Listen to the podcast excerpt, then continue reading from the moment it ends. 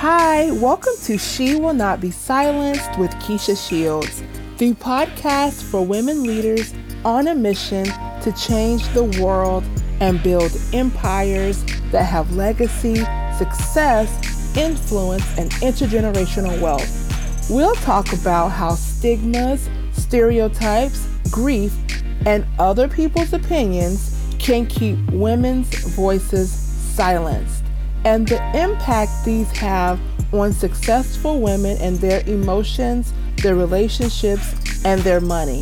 If you have felt silenced and need guidance, awakening, and amplifying your voice, visit KeishaShields.com to check out my best selling Find Your Voice course. Please take a quick second to hit the subscribe button and let's get into this week's episode.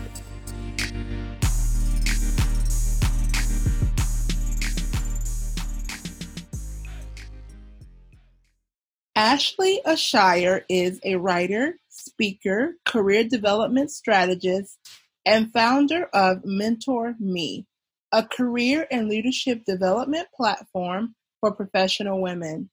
Ashley leveraged her proven career advancement strategies and has developed a high impact framework for helping women get unstuck in life and career.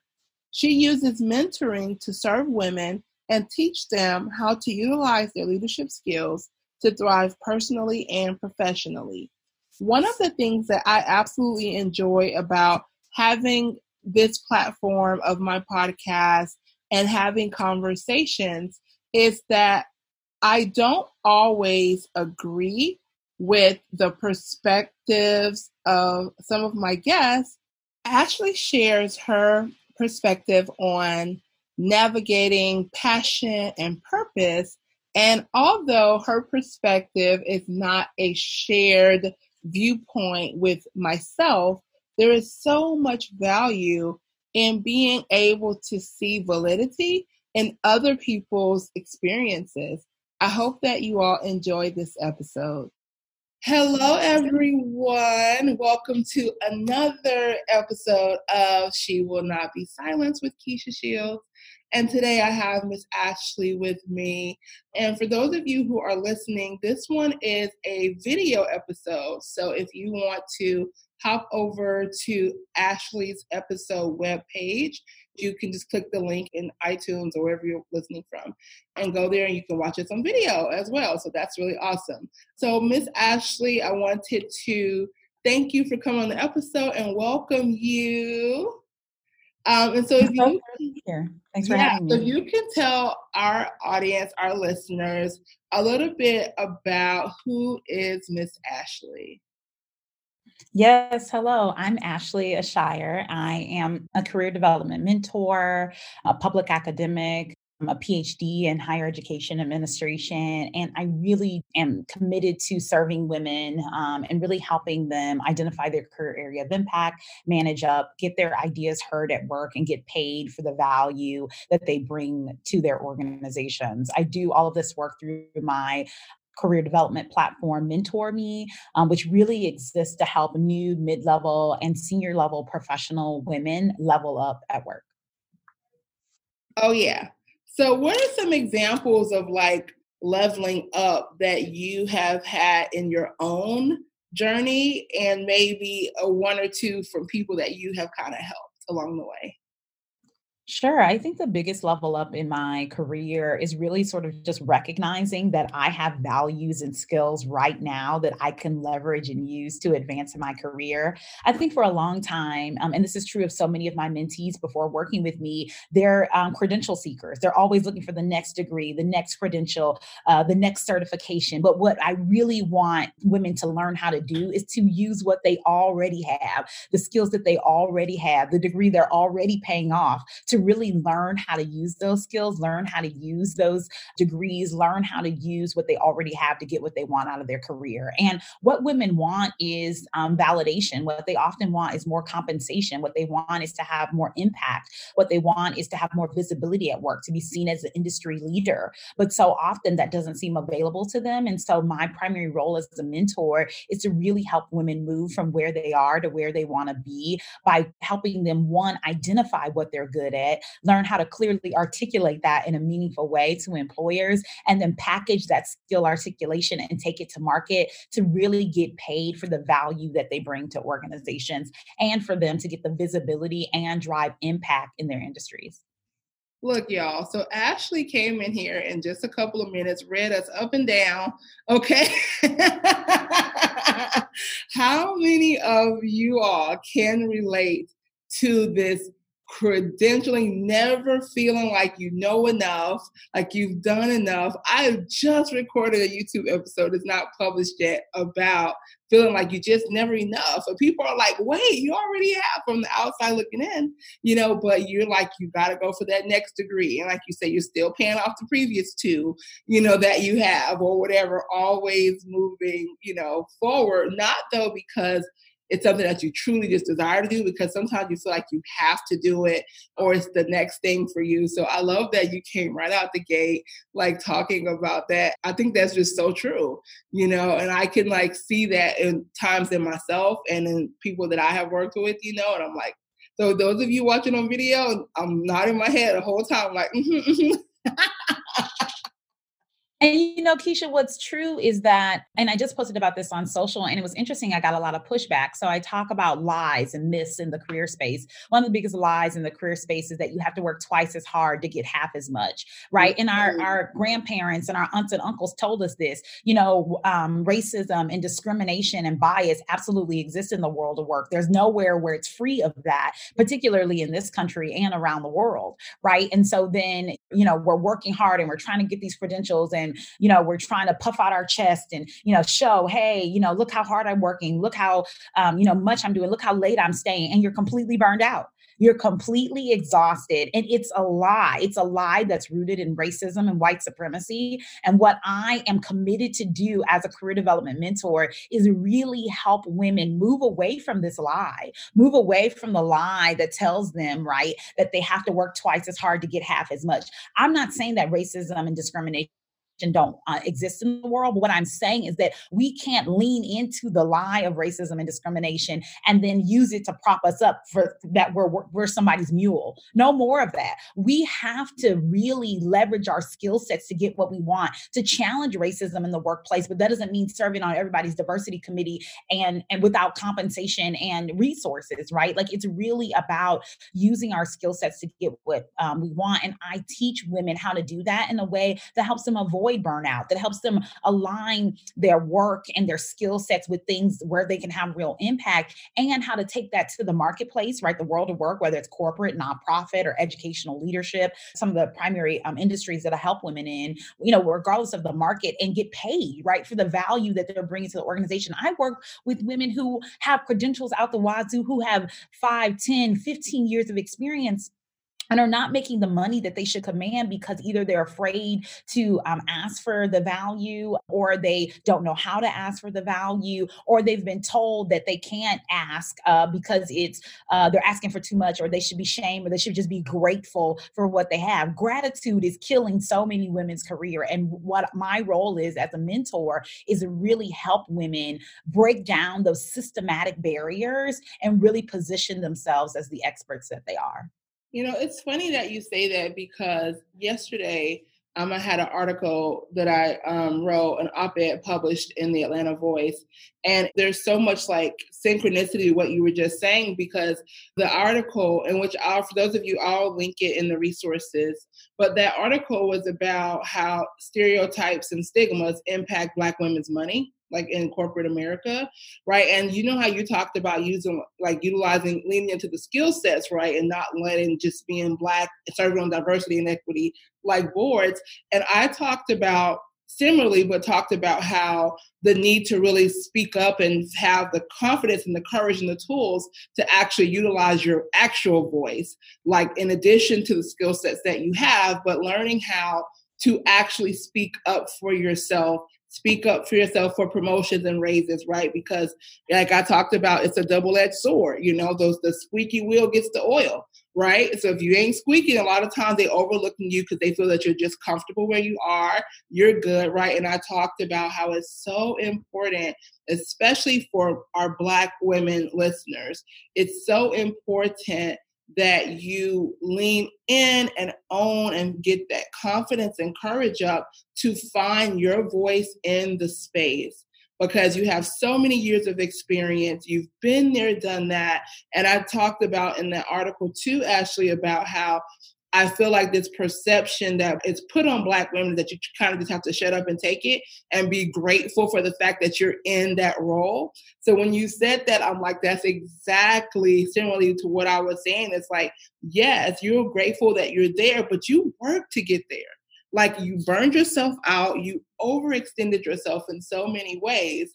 I wanted to share that because there's a lot of synchronicity in the perspective that I was coming from too, as it relates to that. Like there's so much more value in what we bring to the table and who we bring to the table when we show up and being able to really own into that space more like it's it's beyond time for that yeah, so true. And and the strategy that I use um, in working with my mentees, it's called managing up. And so um, it's really three parts to managing up and managing well. And I think that when I'm talking about managing up, oftentimes uh, Black folk, Black women in particular, are really leveraging deference, right? We're really leveraging, you know, you know, being respectful and you know following the hierarchy. But it's okay to manage up. In fact, your boss is actually waiting for you to manage up, is what I share with my mentees. They're waiting for you to manage and lead from where you are and, and really leverage the skill sets that you have in the organization to advance the organization as you advance yourself. And so the three strategies for managing up is first, really getting um, your employer, your supervisor, your boss to tell you exactly what they expect of you. You have to know exactly what they expect of you. No more ifs, ands, or buts about it. No more meeting with your boss, you know, twice a year. No more, you know, stopping by your cubicle and yelling, barking orders at you. You need to have a regularly scheduled meeting. I recommend a minimum 60 minutes a month to sit down with your supervisor and talk to them about exactly where you are in your career, what their expectations are of you, and how you're working to meet those expectations. You also have to get really clear on what exceptional work looks like. Too often, you know, folks are burning themselves at both ends when exceptional work looks like something very different. You need to get really clear on exactly what exceptional work looks like because I know you want to be exceptional in your job. I know you want to do good work. So get to really understanding what it looks like. But then step number two is all about um, making sure that you articulate to your boss what you need from them to be successful. So it's not just about understanding what they expect of you, right? But it's also about making sure that you say, based on your expectations, I'm going to need this raise. I'm going to need two more staff members. I'm going to need um, a more flexible work schedule. I'm going to need more connections with clients and partners um, and customers, right? Like you need to articulate what you need to meet the expectations expectations that they've outlined. And then step three is all about under promising and over delivering. Within 90 days, you should be able to meet some of those expectations and, and be accountable to presenting the data, um, being a data driven decision maker, and being able to assess the work that you've done and be able to clearly articulate that work back to the employer. And so I um, do a whole training series for my mentees on managing up, what it means, how to do it well. But that is the framework and managing up is a critical step, particularly for new and mid level professionals as they seek advancement. That's really good. And then, so let me ask you this though. I'm going to throw another scenario in there. So, what about the woman who is moving up? She's probably mid level already, or even higher sometimes, who they actually don't have engaged leadership above them. Like their people are not really willing to to sit down and go over skill sets and and you know talk about measures and all that like on a regular basis. Like they're like look we got to focus on bottom line bottom line bottom line. What uh, recommendations might you have in terms of managing up more when they're in that type of predicament Absolutely. So the strategy applies. It still applies. You have to get your manager to manage you and you have to manage them. There is no exception for not meeting with your supervisor on a regular basis. I still recommend at minimum 60 minutes a month. If you are working with a supervisor who says they're too busy to work with you, that they can't meet with you 60 minutes a month, sis, it's time to start looking for a new job because I don't know, I don't care if you're on your way out the door in 30 days, if you hate your job, you need to leverage and manage your supervisor right now to get what you want out of your career. And remember, managing up is not about um, you know, telling them what to do and telling them how it's going to work and um, even getting their feedback on what you're doing. It's not about that. It's about asking them, what do you expect of me as an employee in this organization? And number two, it's about saying, based on this ex- those expectations, this is what I need from you to be successful. That's it. You don't need to get their feedback on your performance except for mid year and annual reviews or however your organization does that. What you need to know is what they expect of you because you could be busting your butt on some project, some client, some process, and they don't even care about that. And now you're mad because you're exhausted and they're like, you're not even doing your job, girl. So what you need to do is get clear on what they expect of you. And then you need to say, based on your expectations, this is what I need from you. If you are a part of an organization where you cannot clearly get that from your supervisor, let me mentor you because it's time for us to find a career alignment strategy that's that is better suited for you because this job and this role will not allow you to strive well.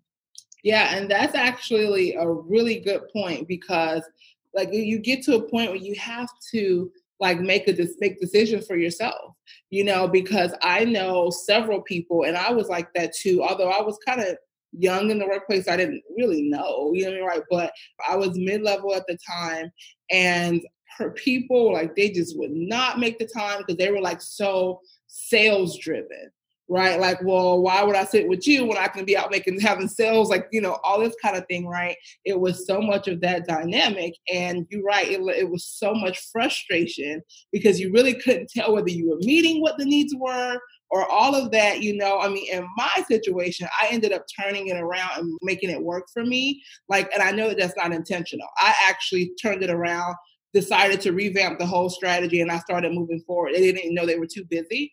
And then I ended up getting promoted into the C suite because of it, right? But that doesn't always happen, right? You know what I mean? But it's because I had a super clear internal drive for myself that if they were not going to manage me, I was going to figure out how to do it myself.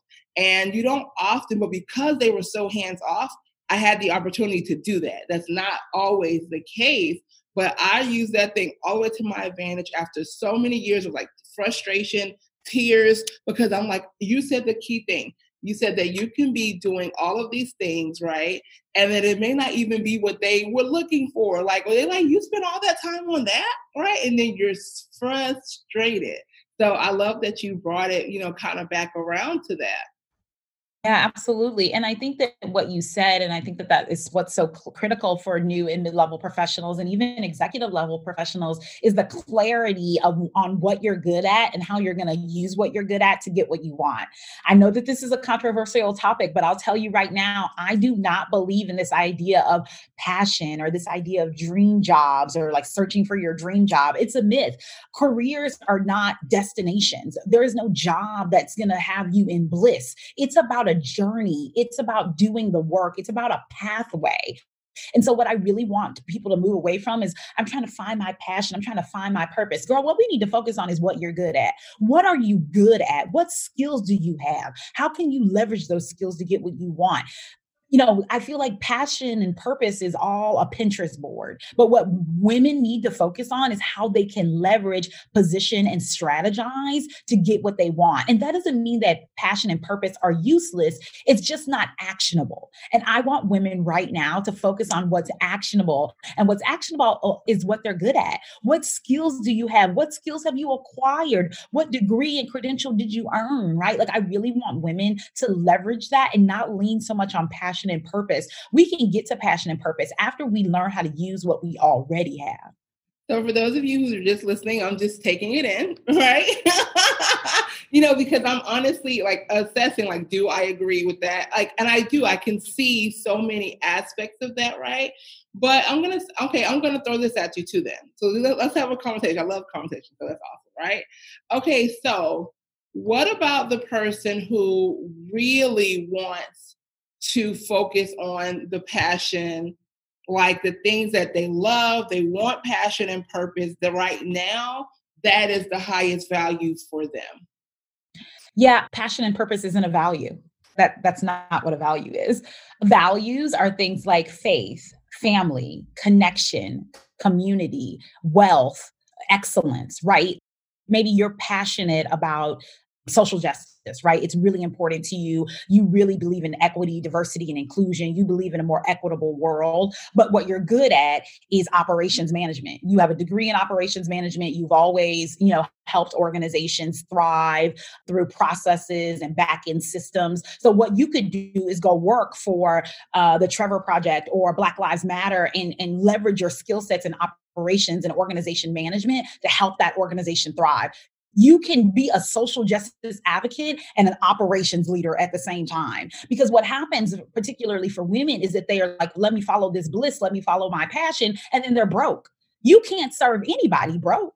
So you need to go and follow. Like it's the. I'm not dismissing the passion, yeah. but what? But I want you to focus on what you're good at. How can you leverage this skill set in operations management and organizational development that you have to help organizations that are centered around equity and justice thrive? You don't have to be on the front lines with a sign to do the work. And you can still be very passionate about social justice and advocacy and inclusion and justice in the way that best serves organizations who do that work as well. Yeah. Um, and so, again, that's why I say passion should not be driving your decision making. Your value should be. If you value family, then you need to be able to build wealth and build money so you can have a legacy for your family, which means that you need to be able to do something well and make money right? If you value flexibility, that doesn't mean that you can't work and you need to be an entrepreneur. It means that you need to find an organization that also values flexibility and will let you work flexible hours, work from home, work while you travel, right? It, it's the, the rhetoric around passion and purpose for women in particular has us lost. And it's all pink and it's all sparkles and it's all black girl magic, but it's not about positioning and strategy. And that's what women need to get to the next level you definitely have to have a lot of strategy. You have to have a lot of intention. Like you actually have to know what you're trying to accomplish. Like I know that so many women like they think they know what they're trying to accomplish, but they don't always. And then you end up kind of spinning in a circle, going for opportunities and working in roles that are misaligned because sometimes they focus too much on skill set and not actually the outcome of what they want. Like, oh, I have this skill set. Let's take operations, for example, right? I was a COO in corporate, so operations was my thing, right? So let's say take operations for, you know, example. Somebody can have a great skill set in operation and be miserable in the role because they didn't actually think more about the intention. What were they actually wanting? What's the outcome they were wanting? Because then that can actually help you find the companies and organizations that are more aligned with the skill set. Like, because you know how you said you see the opposite. I see the we see it both in opposite ways, like more so than not, like the same kind of middle ground. But I see people focusing so much on skill set and not enough on actually their values and finding that connection between the two. Like I don't usually see a lot, see a lot of the other way around, but it still ends up being the same goal. You're not making hardly any money. You're burnt out. You're overextended. Like so many things. So you really have to be mindful that you have both sides of it. Like it's not all or nothing. Like the number of people I've let go because I'm like, this isn't a fit for you. Your skill sets are great, but based on what you're actually wanting, like for me as a mentor, the other day, one of my uh, somebody I'm working with, she was like, "You are a boss." Because like I was talking about how with a company I was working at, there were so many people working, and I was going to leave uh, the C-suite, but I knew that the people who were working under me, the women in my administrative services, I made sure that they all had other positions with other companies with better money that were better aligned for them before I left. When I helped them get those roles, I left, right? Because I knew during my mentorship time with them, I got to know what was important for them, what they were best at. And I knew that where they were, they were not going to be able to get there, if that makes sense, right? And so even though they were great with skill set, they would not have been on the trajectory to actually get what they wanted out of it. And so I want women to make sure that you have to still have a connection. You can't be all passion and purpose, but you can't be all skill set either because you are going to be miserable. Like I worked so many roles before strictly on like, oh, I'm good at that. I'm good at that. I'm good at that. But I was so unhappy because the values and things just did not align. It didn't work with the lifestyle that I wanted for myself. So I just wanted to put that out there as well. Yeah, absolutely. It's interesting that you share that because you're right, Keisha. It's not just about what you're good at, but it's also about what you care about. And there absolutely has to be alignment between your strengths and your weaknesses and your values. And it's those three together that really um, help you articulate your career area of impact. And so that's what I mean about getting away from this dream job language, right? It's not about a job, a destination, it's about a pathway to your career. And that's what the career area of impact is. It takes your skills, it it takes your values, it even takes your weaknesses, and it puts them in a matrix through an assessment that we do in those first two sessions to help you identify your career area of impact. And then after that, it's time to accelerate. We're going to really review your materials and make sure that those are strong. I'm going to help you identify how to position yourself as a top candidate in interviews. And then, of course, I'm going to help you negotiate and successfully start the job within the first 90 days so that you can be successful ongoing. And that includes teaching you how to manage up. So even as as you start a new job, right? You have those skill sets to manage up and lead from where you are. Okay, so let me ask you this. So this is going to go into the question I'm going to ask you because I want to weave it through a couple of things. You know, I talked about how when uh, we were talking before about times in your life where you may have felt silenced or felt like you had to speak up for yourself. Can and you mentioned that I mean, you probably have one or two. I think we all do, but for the most part, you felt like you kind of didn't grow up that way. Like it was really like permissible and encouraged for you to kind of speak up and use your voice. Would that be accurate? And if so, can you talk about that a little bit? Yeah, absolutely. I mean, I, I grew up, I'm the oldest of seven children. Uh, I have six younger siblings, and that's a big part of my life. I'm really grateful for that. And our parents really encouraged us to speak up. Our parents encouraged us to use our voices and to be advocates for ourselves, you know, from day one.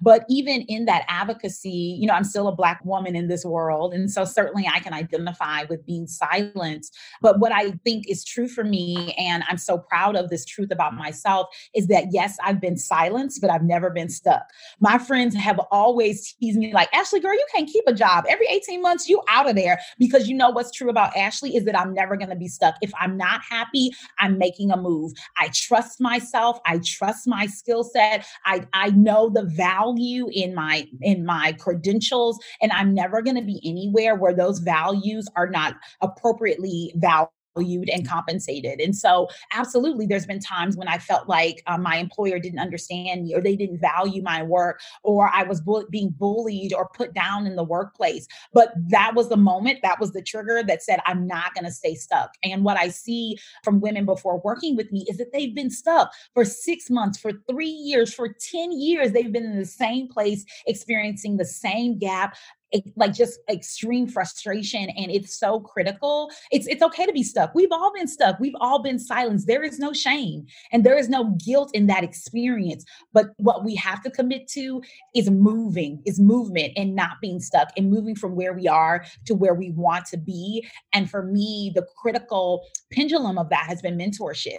It's been finding mentors young and old men and women um, people who i saw as peers people who were well above me who could help give me strategy to move my career forward. Mm-hmm. What were some ways in your childhood that you were encouraged to speak up? Like, do any examples come up to your mind? You know, it's interesting. I think the the primary way that I was encouraged to speak up was not always for myself, but for for my siblings, right? Like as a big sister, I was told you have to speak up for them. You can't let her get pushed around. You you know, you have to stand up for us, right? And so it wasn't even always about like me speaking up for myself, mm-hmm. unfortunately. And I think that I wish, you know, my parents would have encouraged me to more advocate for myself. But it was really about advocating for, like, you know, my siblings, advocating for our family, you know, speaking up about our family's values. I'm a Christian, I'm a believer. And so speaking up about, you know, the gospel and things like that. Like, it was about uh, like being a part of a community, being a part of a family where we knew we had to advocate for ourselves. And as the oldest, I was a primary advocate. See, that's good. Like I'm kind of I'm smiling thinking about it because I feel like a lot of people listening will be able to relate to that, even if it's not like being an older sibling. A lot of the women in my community tend to have been people who spoke up for everyone else, but they had a difficult time or didn't really know the, the value of speaking up for themselves, right? So I know a lot of people are like, yeah, I can I can see, you know, that experience. Like I think about that in my life. Like I it was I was actually encouraged, you know, to speak up for others, for the less fortunate or people who were going through things. But then at times in my personal experience, when I would speak up for myself, it was not it, it was not well received. And it always gave I never understood it. it always gave me very mixed messages. And for me, it created a culture or personal culture of advocacy, advocacy, advocacy, advocacy, but I was not actually taking care of that thing like for myself, you know? And so for me, it led to like a lot of burnout, a lot of worthiness issues that I didn't really realize, right? You know, and so I was, I'm like, yeah, I can see that. Yeah, and it's unfortunate you know, I work through an exercise through the assessment with women where they work to identify their values. Uh, I have seven women in this cohort, and I literally, Keisha, I was blown away that none of the seven women had family as a value. And I was so proud of them. Not because I don't think they care about their families, but there's finally a group of women who are not like my husband, family, uh, community. They were like wealth. They were like excellence they were like competency. Mm-hmm. That's what I value. And I'm mm-hmm. like, yes, mm-hmm. finally. Because it's so true, right? It's so true that women, Black women in particular, have been taught that they must advocate for everyone else. They must stand up for everyone else. Even when I think about the Black Lives Matter movement, it's primarily used to uh, support men who have been, um, you know, victims of police violence, even though it's a movement that was developed by Black women. I mean, it just blows the mind. And so, too often, we're taught to advocate and celebrate and support and include and and and get, gather around everyone else but not ourselves but no more. Like as a career development mentor my job is to help women figure out what they're good at and figure out how to leverage that. Figure out how to use it girl. Figure out how to align it with your values and use it to get what you want out of your career. And of course you can use what you want to support yourself to support your family and friends but their values their advocacy their support should not come before your own Yep, I agree completely with that. And I think that that's one of the things that actually helps a lot of women get into that position of stuckness. You know how you talked about like you wouldn't allow yourself to be stuck. Like I went through that like very on when I first was starting in like in my career. Like and my parents were like, because they were the kind of people like you get into a, a company, you just stay there, even when the pay is trash even when they treat you like trash. And I never understood that, right? Like I would be on to the next. Like usually I lasted about two years in the beginning. And for some reason, right around, I started to get that itch every time around that. and I would be like on to the next 18 months, the 18 month itch. I'm like, okay, I'm out. This is cute, but I'm out. like I was going back, like looking over my resume at one point, and I was like, wow, it was like literally like almost like every two years for the first, and I was like, and it made me laugh because at the time I didn't realize that, right? But it's just like I, I was, I knew that there was something more, something better, something more aligned, right? And I had no problems like going for it, you know. But then the weird part is that eventually that stopped, and I kind of got stuck in my head, right? It was a very weird position because for me, I was I had made it to the C suite and I was in my 20s. And so it was very awkward because I didn't really know where I could go from there, if that made sense, right? I mean, now, of course, I see it and I know that there's so many different things, but I didn't know where to go. And so I stayed in something that became mentally and emotionally harmful, like to me, you know. I had a well overextended. I made it past my two years, right? And I just kind of got stuck because you know that's why that part of like mentorship is so important right? So that you can have someone who can see that thing the things further ahead from you help you to give you that refreshing that refreshment and understanding of where you can pivot and where you can go. But i got to a point where i'm like okay i'm 20 something years old. I'm a COO in corporate already. Like what now? Like i had checked the box that i had a little girl I knew I was one day I was going to be, I thought I was going to be a CEO. Well, I am my own company, but I was like, I checked the C suite box, right? Okay, what now? What I got the whole rest of my life like ahead of me, and it was really awkward, you know what I mean, and uncomfortable, you know, for myself at that time. No, so true. And I think that that's exactly why I created the Mentor Me Mastermind because it is for senior level women. What happens is that they reach a point in their career where they are supervising people. They have made it to those advanced level positions but they're still stuck. They're still unhappy. They're still not advancing in the way that feels most meaningful to them and they're also not having the impact that they want. And so in addition to helping new and mid-level professionals um, with the mentor me accelerator um, i recently launched the mentor me mastermind which is a longer executive coaching program specific specifically for senior level women. These are the women who have those advanced degrees, have seven plus years of experience, have supervisory experience, but they are still missing the key credentials that they need to get to the next level. And they also don't have a career development plan. They don't know what's next. They've been working hard, head down, you know, busting their butt, burnout to get where they are. And now they're like, is this it? Is this what it is supposed to be? And so now, then, right, it's all about getting to the next level. And that's what that mastermind is about. It's about a small group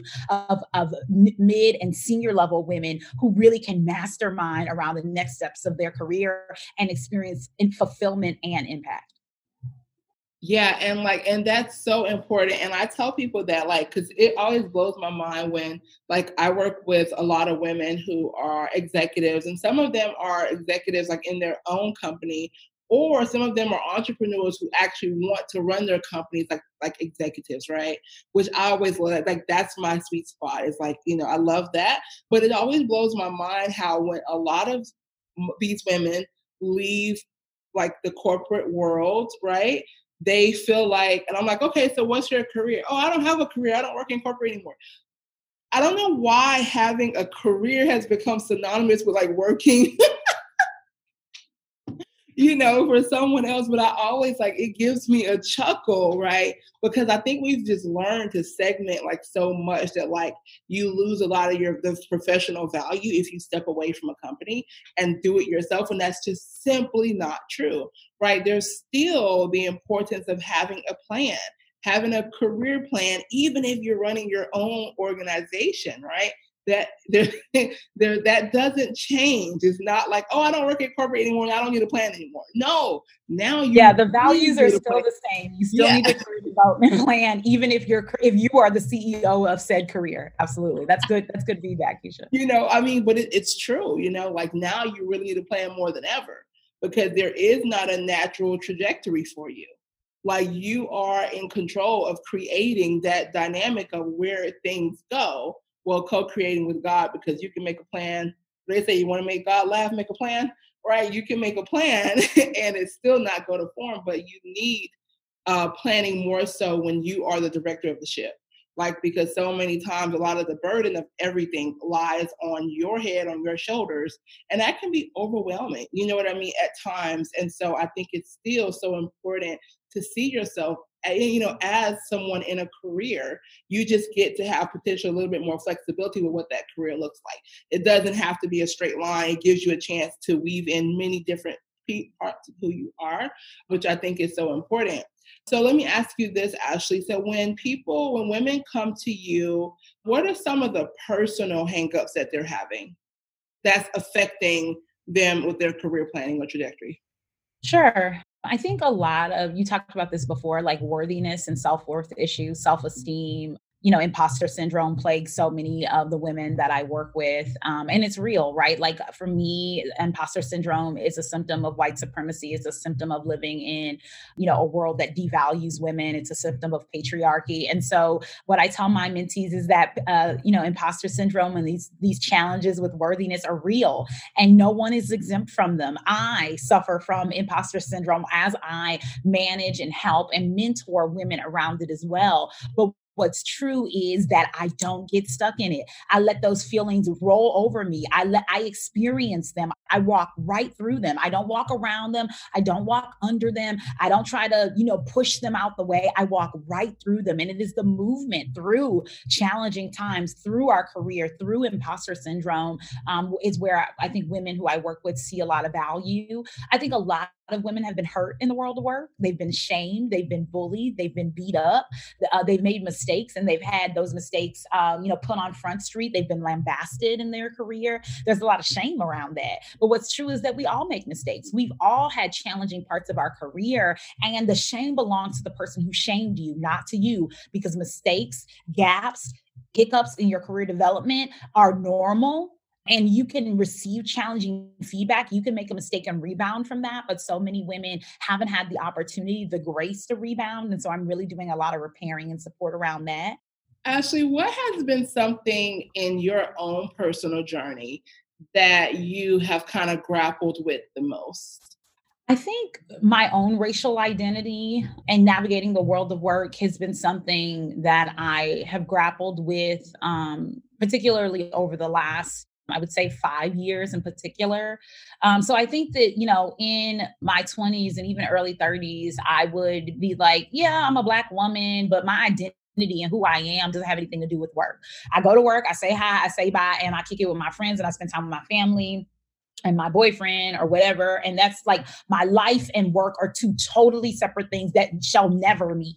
But what I have learned over the past five years in particular is that I have to show up as my whole self at work, Keisha. Uh, Keisha's community, I have to bring authentic- authenticity into the work every day. I cannot leave at home, Ashley, out of work. And that doesn't mean I show up to work looking any kind of way or I don't practice professionalism in the way that feels authentic. But what it does mean is that I can bring uh, my feminist ideals into the workplace. I can bring my anti racist ideals into the workplace. I can bring connection and community into the workplace. And that doesn't mean that I kiki with you every weekend and we hang out and drink beers after work. But what it does mean is that I am going to show up authentically. And if you're a part of my team, if you're a part of my staff, one, I'm going to expect you to do the same. And two, you are going to end up with some of my values because you won't be successful here without them. So, what do I value? Anti racism. That means that everybody in my unit right now has to have goals this year that are related to equity and justice that are not tied to training. It's not me you're going to go to a conference and learn about equity and justice.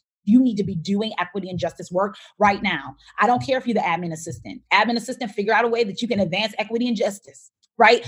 It's in bringing those things together that I'm so proud of. Something that I haven't always done. I really kept those things separate, but I think that that speaks to my maturity. It speaks to me coming into my own, and it speaks to um, me doing that in a more well authentic way.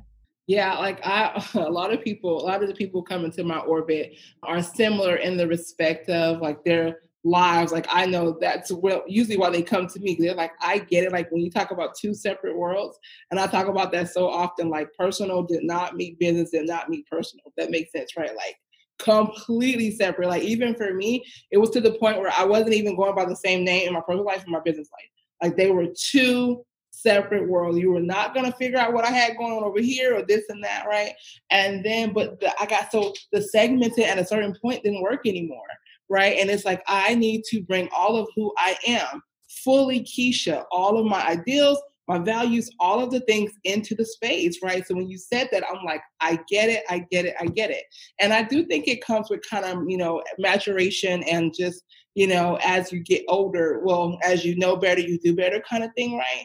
But I think it comes with feeling, having the confidence and the courage to embrace all of your identities because I think that sometimes you feel like you have to like dismiss some identities in the workplace and then it has you feeling like you know you can't really be who you are you can't bring all of your your things to the table you know and i think embracing all of the identities that make you who you are and not segmenting them so much can really serve you know what i mean like serve you well like in the workplace even if that is in your own company like still especially if it's in your own company right? You have the capability to really shift the dynamic and lives of the people who are in your space, who work for you, who work with you, right? Your leadership can really bring something different that other areas of corporate America, for example, may not allow you to because of the systems that have to be dismantled in order for it to really happen on a large scale. Because, yes, you can typically go in and talk to your boss and make a small change,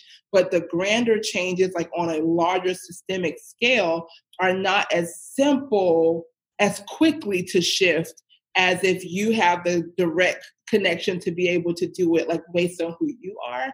And so really bringing all of that all of who you are your values your ideals all of the things and using your resources and, and your power to actually influence like you know i mean shifting the dynamics like you talked about your team ashley and how you require them to do like anti-racism things right you know um and stuff like that. But when you can do those things on a direct scale and have an actual direct impact, I implore you to do so, right? It will make such a big difference.